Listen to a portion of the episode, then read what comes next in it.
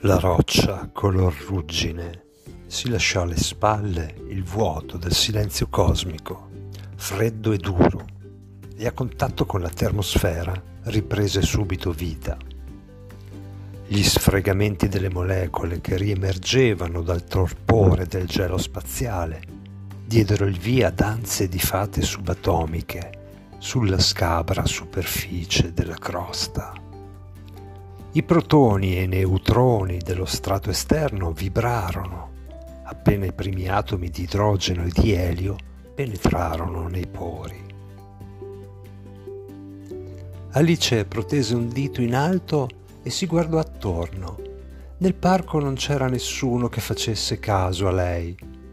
Alcuni adulti correvano, da soli o in gruppo, con lo sguardo fisso e lontano altri sedevano o dormivano sulle panchine. I suoi genitori stavano osservando qualcosa sullo schermo del cellulare. Solo lei fissava quel quadratino di luce, di cielo azzurro che indicava con l'indice.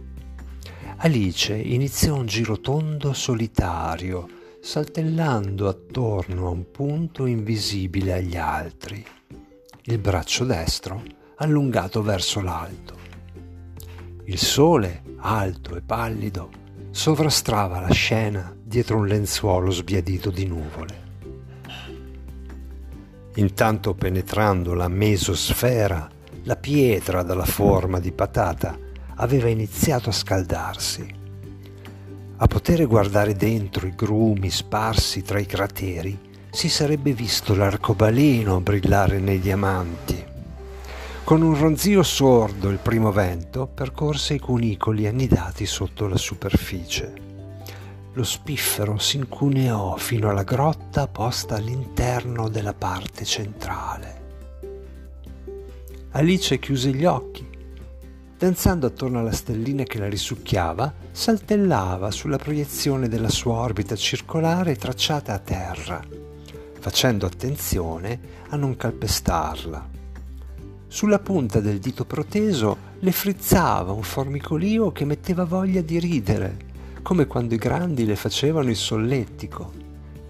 Immaginò di sfiorare un arcobaleno, intingendo il polpastrello nei colori che erano strisce di gelato, denso e dolce. La caverna dentro l'ammasso di materia grezza che ruzzolava giù dal cielo fu invasa da un vortice di pulviscolo, sbriciolato dall'onda d'urto prodotta dall'entrata nella densa parte bassa dell'atmosfera. La polvere arroventata dal calore che ardeva la superficie della roccia si incendiò. Con uno stridio doloroso infinitesimali fratture si, fese, si fecero strada fino alla crosta della pietra. La palla di fuoco iniziò a roteare Getti incandescenti disegnavano arabeschi di fumo, subito dispersi dalla tempesta di calore. Alice inciampa in un rametto nascosto dall'erba, ma riesce, estendendo il braccio che non puntava al cielo, a mantenere l'equilibrio. La stellina al centro della danza ha preso a girare, adesso brilla come le stelle sui bastoncini che grandi accendono a Natale e che sprizzano quella luce allegra che finisce sempre troppo presto. Alice inizia a canticchiare una melodia sepolta sotto ricordi sottili.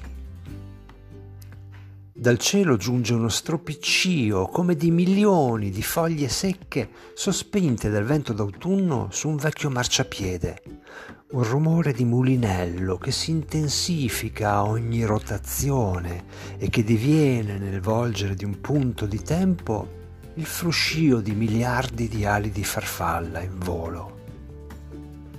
Alice si arresta, il dito puntato verso l'alto, un piedino ancora sollevato e gli occhi chiusi in attesa.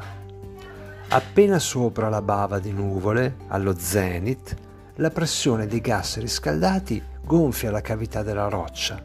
La scorza esplode dalla lontana vampata e rompe una strisciata di scintille colorate che graffiano l'azzurro. Lieve un piccolo grumo brillante svolazza spiraleggiando a terra. e trova infine un punto d'appoggio.